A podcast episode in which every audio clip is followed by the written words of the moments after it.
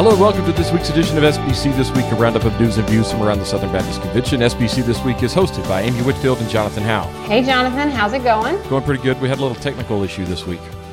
Yes, we did. Why don't you explain? This is take two. We recorded late Thursday night after the Democratic National Convention, and the tape recorder did not save the file. So this may be a bit of an abridged version. But that may make our listeners happy Yes. because the other one had gotten a little long Yes. because I was chatty. Yes. So,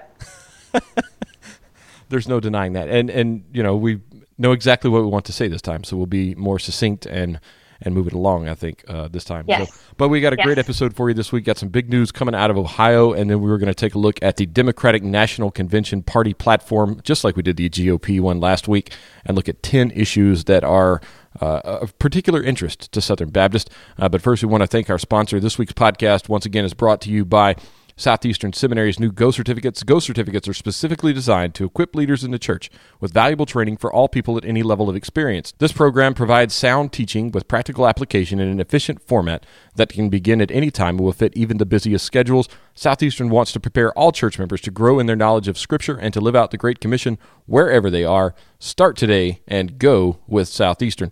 For more information, visit sebts.edu slash go certificates. That's all one word. That's sebts.edu slash go certificates. All right, Amy, on to the news. yes, big news in Ohio. Yes, big news in Ohio. We had a tweet come to us uh, yesterday on Thursday uh, that the Ohio Baptist State Convention had approved in their uh, kind of their leadership meeting, and they will bring to the state convention this fall a proposal to go to 50-50. And Peyton Hill from the great state of Ohio sent that in to Yeah, us. Columbus. Yeah. The area, Columbus area. So the Baptist in Ohio moving from uh, 40.25% uh, onto the CP are going to move it thing all the way up to 50 50. And it's great to see somebody outside of the South. Uh, we've talked about it with, um, with Iowa, with Colorado, with Nevada, all of those moving to that 50 50 uh, without that Southern funding uh, that we see so often in the SBC. Uh, but great move by the Ohio Baptist. Yeah, this is uh, really exciting, and it's going to be interesting to see. Uh, we we kind of called it the Tommy Green effect. That when a dramatic change happened, uh, the giving actually responded. Um, you and I are not stats people enough to be able to connect like correlation causation in terms of training. Yes. I'm not going to share what my college statistics class grade was, um, but uh, I think I think it will be interesting to see if that pattern holds in Ohio. And uh, this is exciting news. So really, really uh, happy to hear that from. It is. It's Ohio always Baptist. good to see states making those big jumps like that and saying, you know what, we can do this. God will provide. And uh, they're going to Yeah. 50 50. So that's exciting. So, congratulations again to the Ohio Baptist uh, State Convention. Yes, and uh, we're sharing a link in the show notes that's to a newsletter that was sent out in June Yes. about how this will be coming to that group that voted this week. Uh, so it tells a little more details about it, and uh, then you can know that it actually did happen. Yeah, because there's actually not a press release. Yes. Right. So we got a tweet. So we appreciate people sending us in uh, news tips like that. So uh, top story on the board this week came in from a tweet from Ohio. So once again, Peyton Hill, thanks, man. Appreciate you listening and sending in the news. All right, moving on. Some sad news this week. Tim LaHaye, the co-author of the very popular and quote grisly series of Left Behind books. Yeah, why don't you say where that quote came from? Yeah, that came from the New York Times. They called them a grisly novel. So funny. But when I think about it, from back when I read several of them, not all of them, uh, there's some pretty intense. Yeah. Uh, What's apocalyptic literature? yeah, so there's going to be uh, some violent things in there. So I guess, uh, I guess that's that's where they got that. But yeah, 90 years old, died um, of a stroke, and most people recognize him as connected with Left Behind. But the truth is, he he did so much more than that. He was a pastor. Uh, he was a, a a strong leader, very particularly in the moral majority movement with uh, Jerry Falwell. He wrote over 60 um, other books and uh, wrote a lot about marriage with his wife. So, I mean, he's made a huge impact on the church. And um, uh, we, we just kind of connect with that one series that I, I don't know about you. I read not all of them, but a lot of them Yeah, same here. yeah, it's just gripping novels that he co-authored with Jerry Jenkins. But uh, we've included the Baptist Press article, their obituary that they did about that. And our, our prayers, of course, go to his family. Yes, and you mentioned his connection with Jerry Falwell. Tim LaHaye was actually the one who encouraged Falwell to establish the moral majority. Yeah. And, and to start advocating uh, for uh, those with uh, traditional family values in the public square. So yeah. Um, it's uh, sad to see him pass away this week. Our prayers out to the LaHaye family. All right, Amy, something a little lighter in news. Yes. Uh, Southwestern Seminary over in Fort Worth held a Pokemon Go party, and we, we saw a lot about this on Twitter in the last couple of weeks. Uh, but yeah. they used it as an outreach to the community and saw six people come to Christ through it. Yeah, this is really neat. So, uh, for our listeners who maybe aren't playing Pokemon Go, I'm sure that you have heard about it. Or hosts that are not playing Pokemon Go. Yes, yes, you're not playing it. I'm trying to play it. My son loves it, and I go out hunting for Pokemons with him but I'm going to just confess right now that I don't get it. I'm trying. Sorry, Aaron Earls and Chris Martin, our friends who are really into it. I don't understand everything, but Drew does. I just know how to go after the little animals when they're around. Uh, anyway, it shows up on your phone and it's it's really fun. Um, but you you have sort of it's GPS connected, and you have these little things like PokeStops and landmarks that are on your campus. So, uh, or on your church campus, on your church property, uh, at places of business, just everywhere. And one of the discussions that's been happening in the marketing world is that you can set out what's called a lure, and it means that more uh, little characters and things to ways to play sort of come to a spot on a map you you pay for these, and so a lot of uh, businesses have done this. Restaurants are uh, the place we went for ice cream the other night had done that, had attached a, put a lure on their fountain, virtually, and then there were all these ways to play the game there. So Southwestern did the same thing.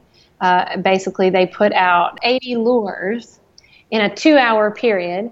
And so it drew in 200 people because you can put out that you're going to do this, but it also shows up on the game. So you're going to have people from the community that maybe don't know about you, but they're playing the game and an alert goes off or something sort of pops up and they know to go. And so they they've done a lot in an evangelistic outreach to the community around that campus. This was just a layer in it, capitalizing on something that's that's going on. So about 200 people from the community came in and uh, the people were actually coming to them. And uh, they seized the moment. They had a tract.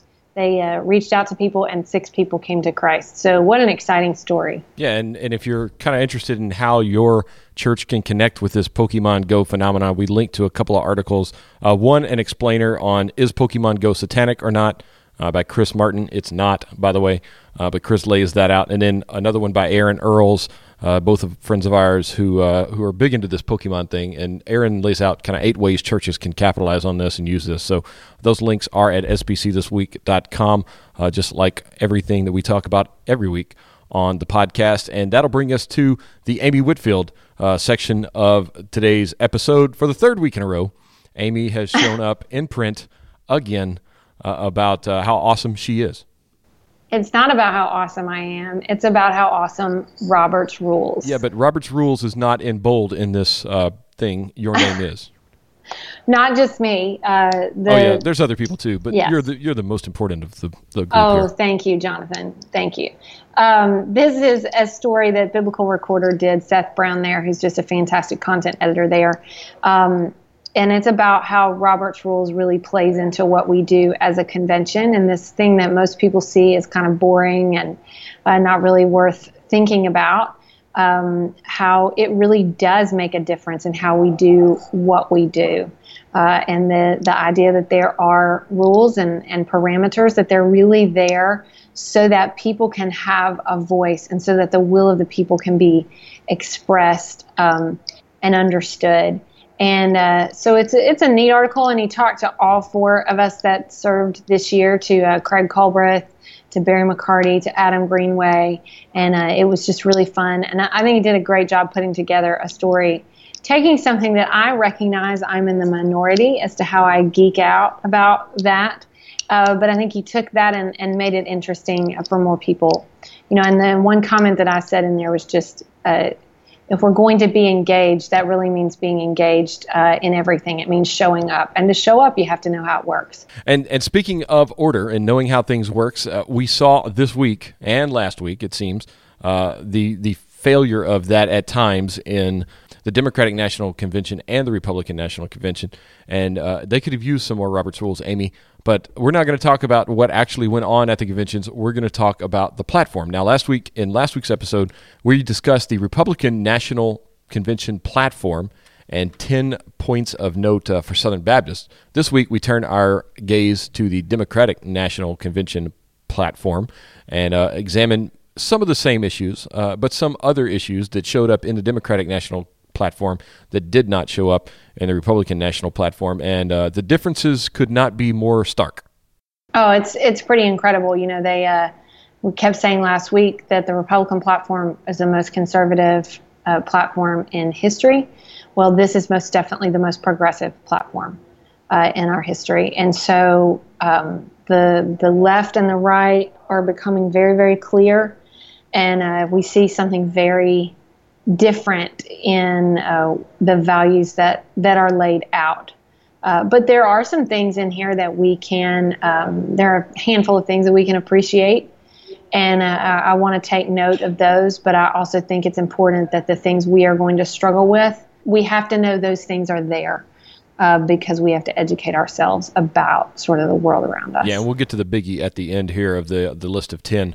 Uh, but we're going to start off. One of the uh, the first things that's mentioned in there was actually something that was addressed at the Southern Baptist Convention annual meeting this past year, and that had to do with racism. And, and there's actually a line in here about the Confederate battle flag and removing it from public properties and, and, recognizing that it is a symbol of our nation's racist past and has no place in our present or our future. That comes from pages 14 to 16 of the platform. We have all the uh, the text and links to the full platform on sbcthisweek.com. But the racism thing was addressed right away not so much in the Republican platform, though. Yeah, we talked about that last week. That that we once we did the points of interest, we said, all right, what are the values that we put forward in St. Louis, and how does this match up? And we didn't see a lot of that discussed in the Republican platform. Either way, just a couple of statements here and there, sentences, yeah, but nothing major. They they devote about three pages to it. So uh, they they started out with Democrats will fight to end institutional and systemic racism in our society. So they take it on, um, and they discuss a number of things: uh, wage, um, sorry, wealth gap, and um, the uh, criminal justice system, some dealing with some things that they see disparities, and and, other, and they they address head on the current situation with uh, the tension in, that we're seeing in, in terms of police, and uh, I, I want to be clear that what I saw in the platform and what I saw um, in the speeches this week as well uh, did not go heavily uh, to one side uh, or the other. It really focused on reconciliation and working together. So it was it, it was very honoring of our um, our officers, but they said this this matters and this is a, a concern. It's a problem, and we've got to take on the the priority of racial reconciliation. And another area that they brought up right after this, and another area we addressed at the Southern Baptist Convention annual meeting, is that of immigration. So, and we we sort of addressed it in terms of refugees at the SBC, uh, but it was obviously we know that was discussed last week as well. Uh, there's not any mention of a wall in this one, but they devoted about three pages to this as well, and they said they begin with the United States was founded as and continues to be a country of immigrants from throughout the world it is no coincidence that the Statue of Liberty is one of our most profound national symbols, and that is why Democrats believe immigration is not just a problem to be solved, it is a defining aspect of the American character and our shared history. So it's very pro immigration. It does acknowledge uh, the number of illegal immigrants, but as, as is no surprise, there is more of a path to citizenship laid out there. Uh, so it's a very stark contrast from the platform we saw last week. All right, the third point, and this is kind of, I think, where it goes off the rails with um, a lot of the Southern Baptist perspective here. Right. And, and, this would be civil rights, and they are advocating for civil rights based on both gender identity and sexual orientation, something that Southern Baptists, uh, I don't think, would line up with. Right. So they talk about they will. It says Democrats will always fight to end discrimination on the basis of dot dot dot, and it lists a number of things race, ethnicity, national origin, language, religion is in there, which is very interesting. Yeah. I as long as it's the religion that they uh, they are okay with. Well, part of me wonders if this is sort of uh, in response to tests to the Muslim the, the discussion of the, the Muslim ban or, or whatever. Uh, the but and then it says gender, age, sexual orientation, gender identity, or disability. Um, and then what you begin to see um, is throughout. So that's on page 18, but honestly, it is throughout the entire document. This uh, continuing to raise up this idea of protecting the civil rights of uh, LGBT individuals. And um, again, I, I, think Southern Baptists would say we do not advocate for discriminating against uh, humans or people um, and for any kind of hatred uh, in any way, shape, or form. But they discuss things like um, LGBT youth and how they are uh, addressed in schools and how they, you know, the certain protections that they have to live out in in, a, in this way. And so it's just we've seen this coming for a long time that the civil rights discussion is what is, is, is where this conversation has gone, but it's very clear in the platform. So, no question. Yes, another area of uh, rights and civil rights is women's rights. And yes. that area, and they even bring up the ERA, the Equal Rights Amendment, and they are urging and pushing for a constitutional amendment uh, to grant equal rights to women. Right, they're bringing that back up. The ERA, which has been discussed for decades, um, and it it it was came close and was defeated, and it was you know considered a big, uh, crushing blow to the feminist movement at the time. I was not expecting that at all. I saw women's rights, and I thought that's obvious. You know that maybe reproductive uh, rights or things like that. And, right, and, and that's j- pay, just part of it. Yeah. Right, pay gap, things like that, and of course we're going to see that. Uh, it says, you know, that the Democrats will fight to end gender discrimination in the areas of education, employment, healthcare, or any other sphere. Well, the party that is nominating a woman for the first time in history is certainly going to include something like this in the platform. But when it said we will finally enshrine the rights of women in the Constitution by passing the Equal Rights Amendment, I that just can't. I wasn't expecting anybody to bring that back up. So basically, this was just an amendment. You can look up the history on it. We'll throw in a Wikipedia link to kind of give you the background of when this started, and uh, but also if you want to understand the sort of debate at a, a, higher level, it's not just about we believe women have rights, we believe, you know, on one side, and then the other side saying we believe women don't have rights. There was a great West Wing episode. Um, it was called 17 People. It's one of my favorite, favorite episodes of, of all television. And there's a a conversation between two characters, Sam Seaborn and Ainsley Hayes, and they are discussing the ERA. And she uh, is opposed to it, and he is in support of it. And they kind of talk. It's about a four minute clip. So we'll throw that in there too because it's fun, little education on the subject. And it's the West Wing, and you know why not, right? Absolutely. Exactly. There's no such thing as too much West Wing. That's right. All right. Number five, respecting faith and service. Uh, another one we're talking about here. They're specifically mentioning faith.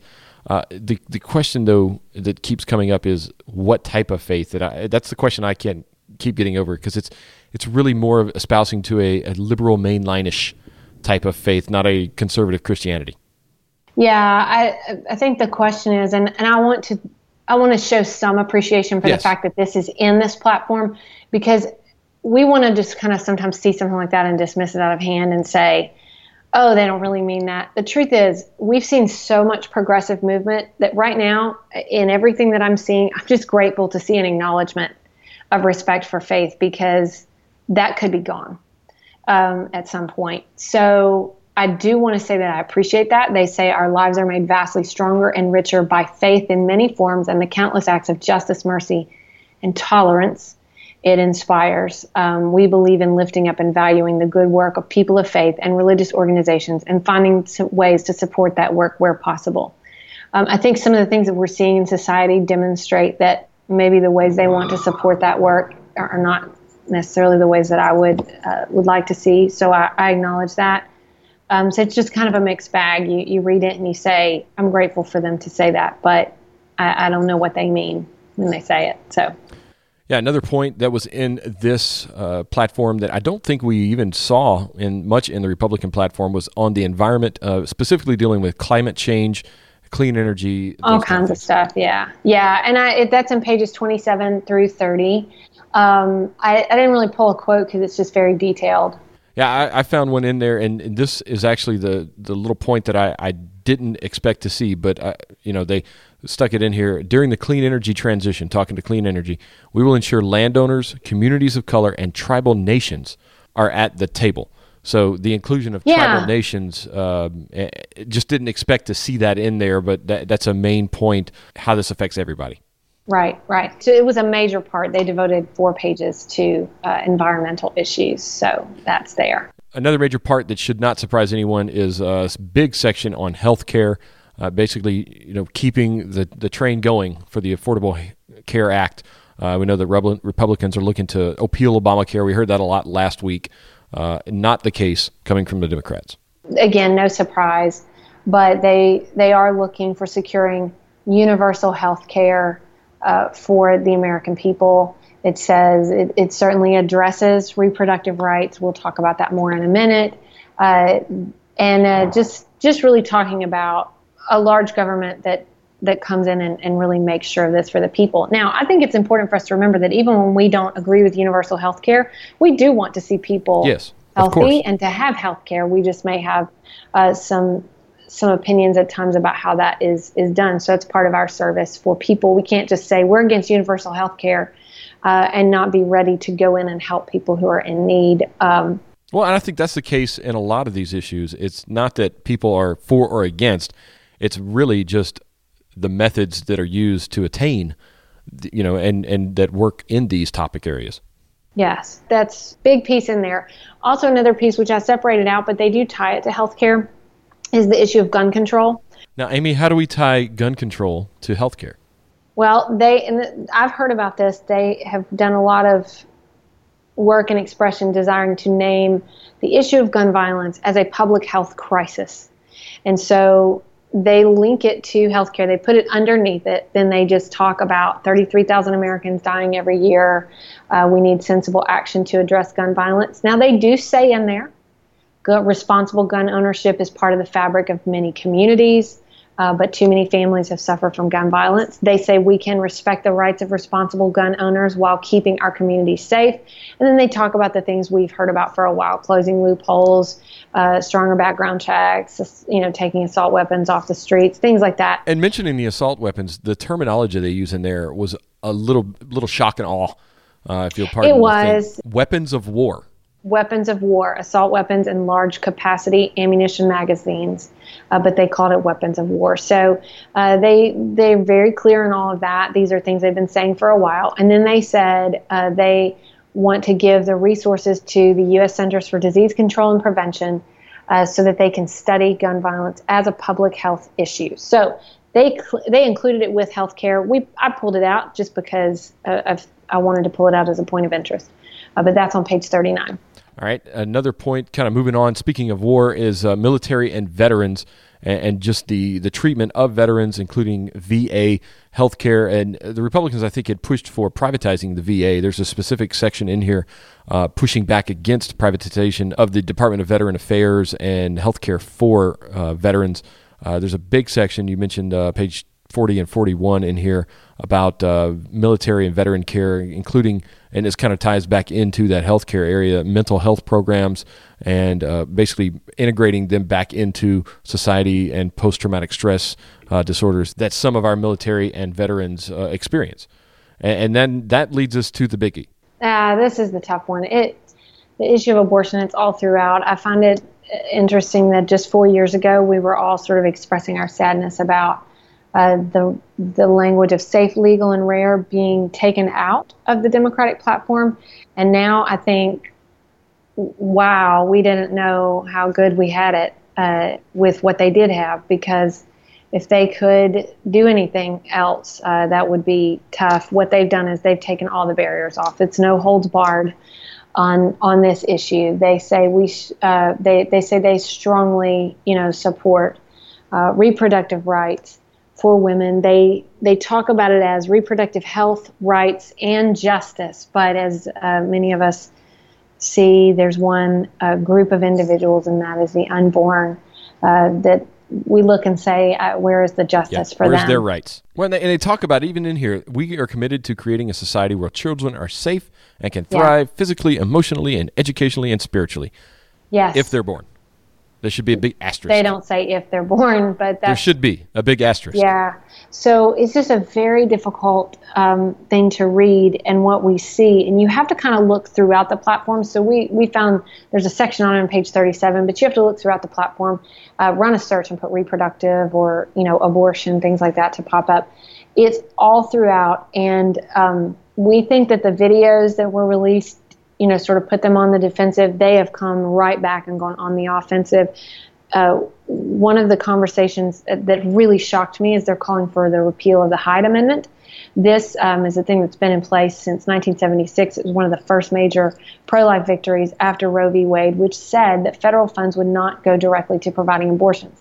So when we talked about cutting the funding to Planned Parenthood, one of the things that they've responded uh, in um, among many, but one of the things they've responded with is, is, well, no money is going directly to abortions. It's going to health care. You're going to take money away from breast cancer screening, things like that. Well, not only are they coming back with that, they actually are saying, you know what? Not only should we not cut off federal funding, but we should just open the floodgates and let federal funding go directly to uh, the choice of abortions through Medicaid. And so they uh, want to lift that. They're talking about repealing the Helms Amendment and the global gag rule uh, that when we are providing services in the developing world, that we would actually provide safe legal abortion uh, to other countries. There's no stone unturned. Yeah. In well, how far they want this to go. A fascinating development because we're having to record this again, and we actually something happened regarding the Hyde Amendment between last night when we recorded and this morning. Uh, Tim Kaine, the vice presidential uh, candidate and running mate of Hillary Clinton, came out actually saying that he supports keeping the Hyde Amendment, which goes against the Democratic National Platform. So uh, he says that his position has not changed on the Hyde Amendment. Uh, so, you know, a little bit of a uh, yeah. talking out of both sides of the mouth there coming from the Democrats. The platform says one thing, candidates say another. Actually, we uh, see that quite a bit. something new. yeah, I know. And, and I was going to say, we saw that quite a bit actually last week uh, because right. we, we kind of wondered about the, the, the Russia part right. of the uh, the Republican platform.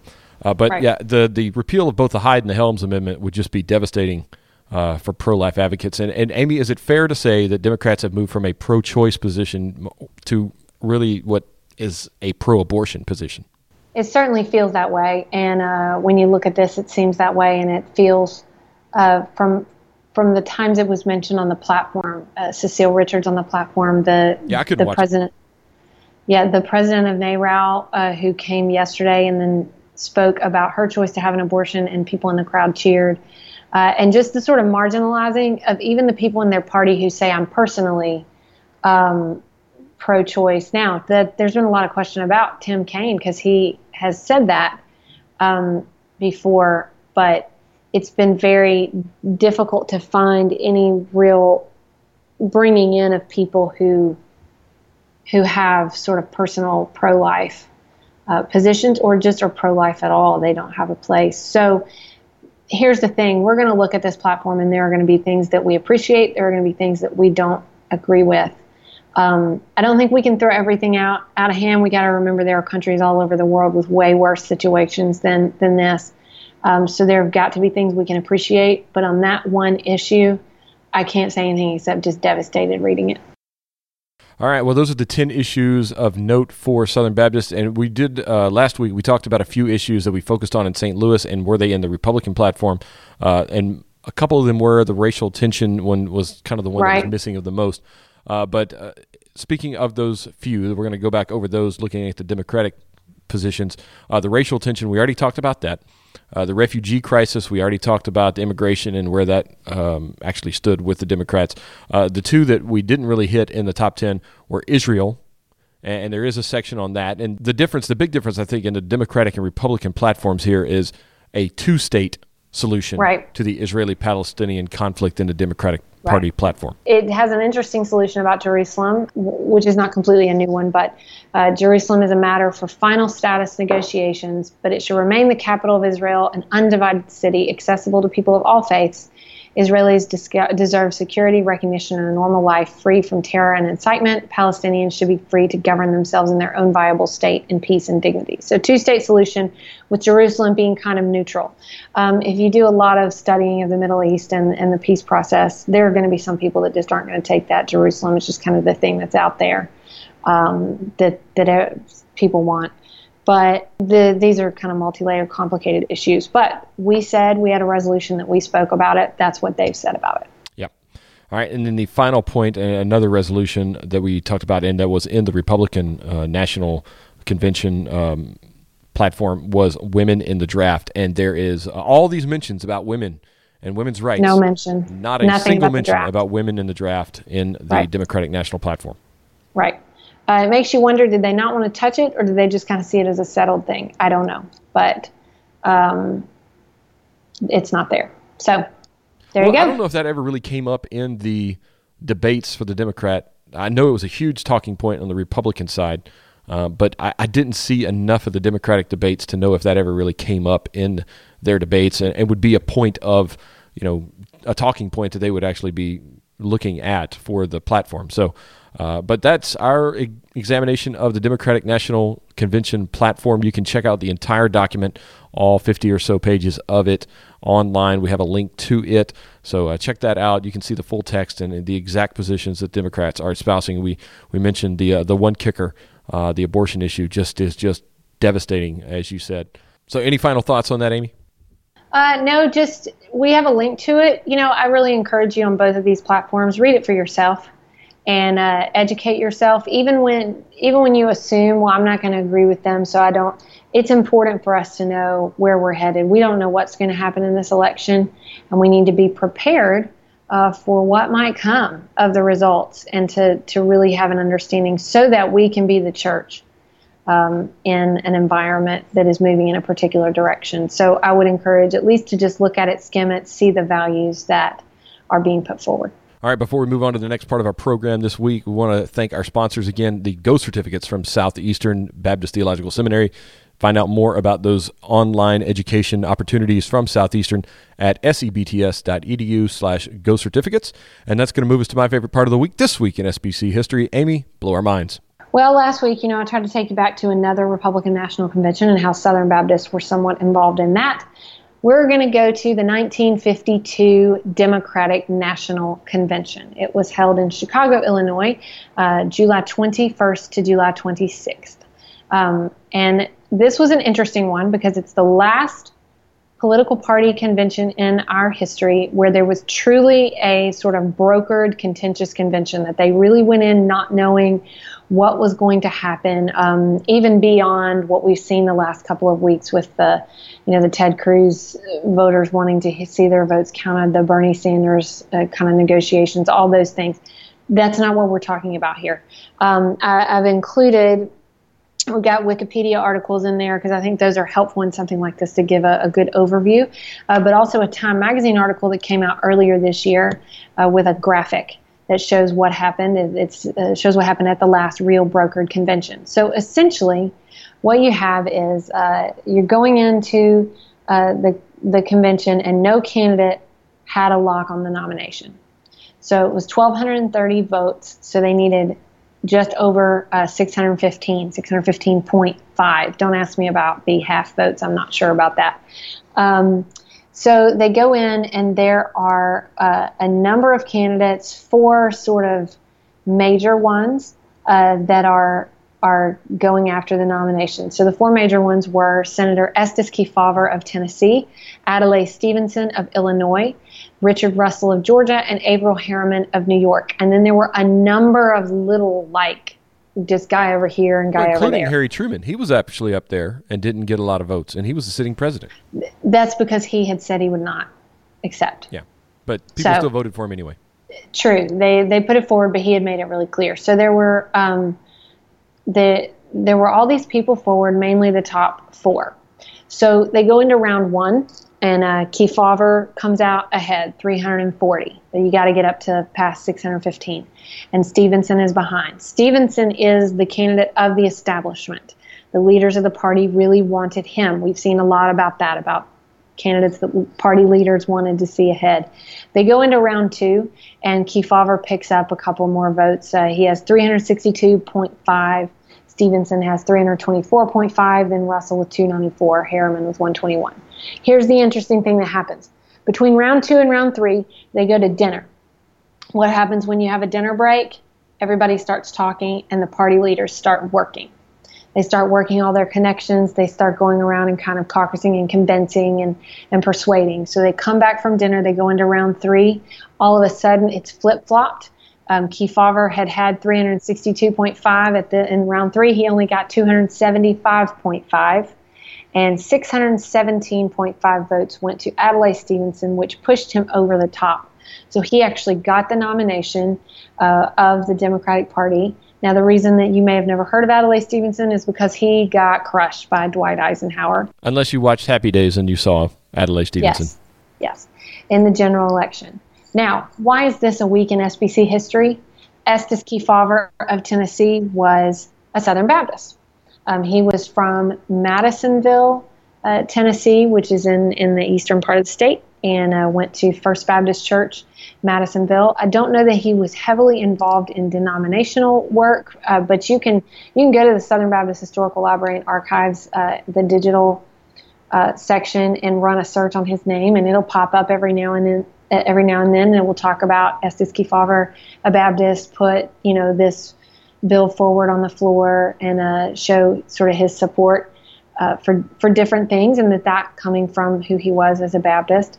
And uh, I think I believe I read somewhere that his funeral was held in the First Baptist Madisonville.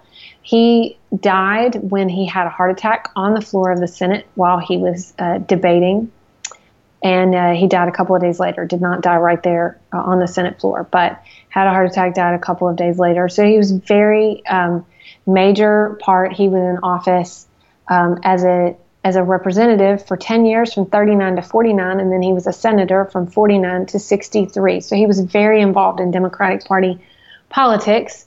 Um, but he did not get the Democratic nomination. Uh, he does go down in history, though, for his place in this uh, really contentious brokered convention.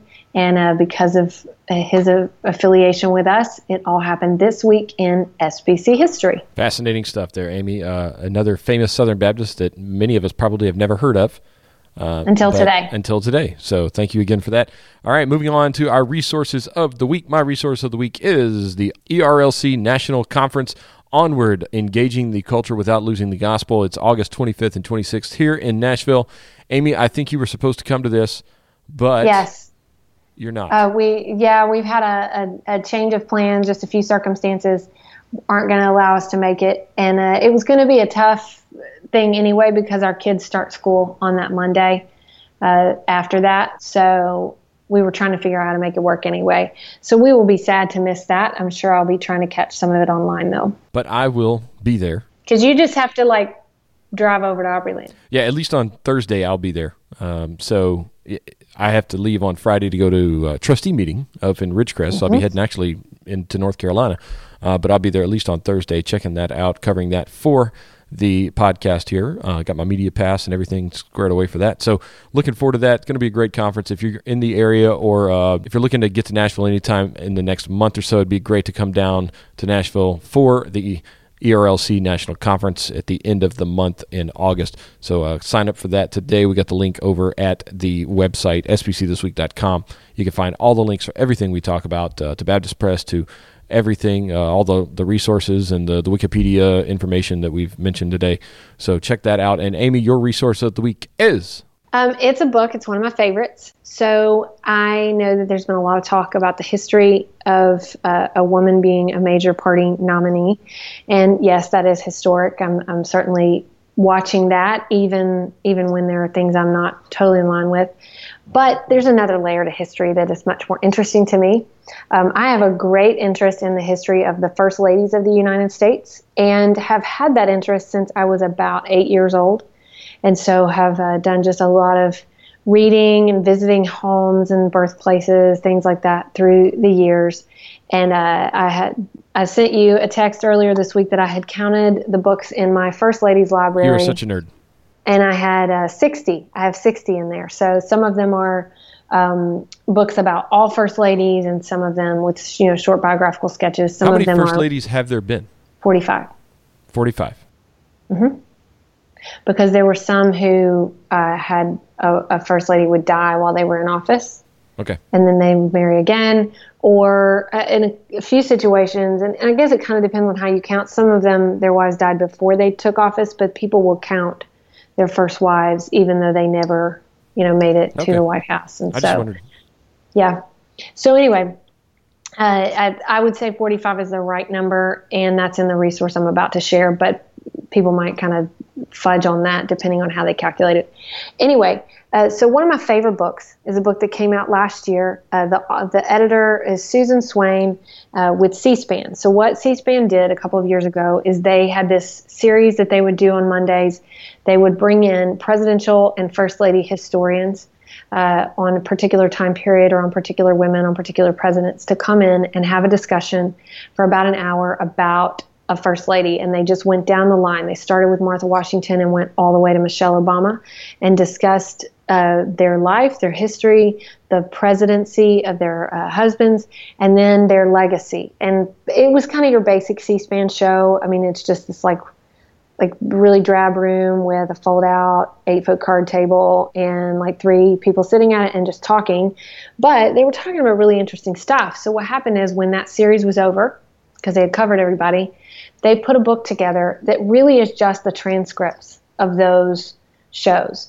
So each sort of chapter is just the next administration and um, and and first lady or first ladies if there was more than one, uh, and it's the transcript of these historians discussing it. So it's very different from a standard biographical sketch. It's not bland. It's not uh, just this kind of concise thing, but it's more of a conversation that honors these women, talks about their contributions, everything from small things to that uh, Helen Taft. Uh, was the one that uh, the the cherry trees in Washington were gifted uh, to her. So when we go out and you see the you know cherry blossoms in bloom, that goes back to to Helen Taft, to the you know Eleanor Roosevelt's contributions um, certainly, uh, many first ladies contributed to policy. Uh, we think we talk about Hillary Clinton being a first lady that was very involved. She by far was not the first one. Uh, you can go all the way back to Dolley Madison uh, to see major involvement in their president. Uh, in their husband's administration. So, anyway, this book is called First Ladies Presidential Historians on the Lives of 45 Iconic American Women. And so, I've got a, a link to that on Amazon. It's a big book, but every section is broken up, stands alone. So it's a really easy, very, they're easy reads, and you just pick it up and do one, and then a day or two later do another one. It's a lot of fun. All right. Well, that's going to do it for our episode this week. Uh, thanks again for joining us. We have uh, covered the Democratic Convention and the Republican Convention the last two weeks. And I think I speak for everybody when I say I'm glad that is over and uh, we don't have to cover those uh, next week. But but here come the Olympics. Here come the Olympics. Maybe. Asterisk. Man, again. Brazil just they just have to focus. They just have to focus and no problems, only solutions. They can do this. I need to chant USA from my living Gotta room. Got to focus, Brazil. Focus. Yes. So get the venues finished, please. That's right. That's and, right. Uh, and and the sewage out of the uh, the rowing venue. so that's just nasty. All right. Well, that's going to do it for our show this week. I got a big August coming up next month. I know you've got school starting back at the seminaries. All of our seminaries going back to school next month. I guess the official first day of school in the fall at Gateway Seminary out in yes. California. Uh, will be uh, here in August, and, and then trustee meetings galore starting up, and then September we've got executive committee. So a lot going on in the next month or so, and uh, exciting times here in the SBC. And we will see you next week. See you next week.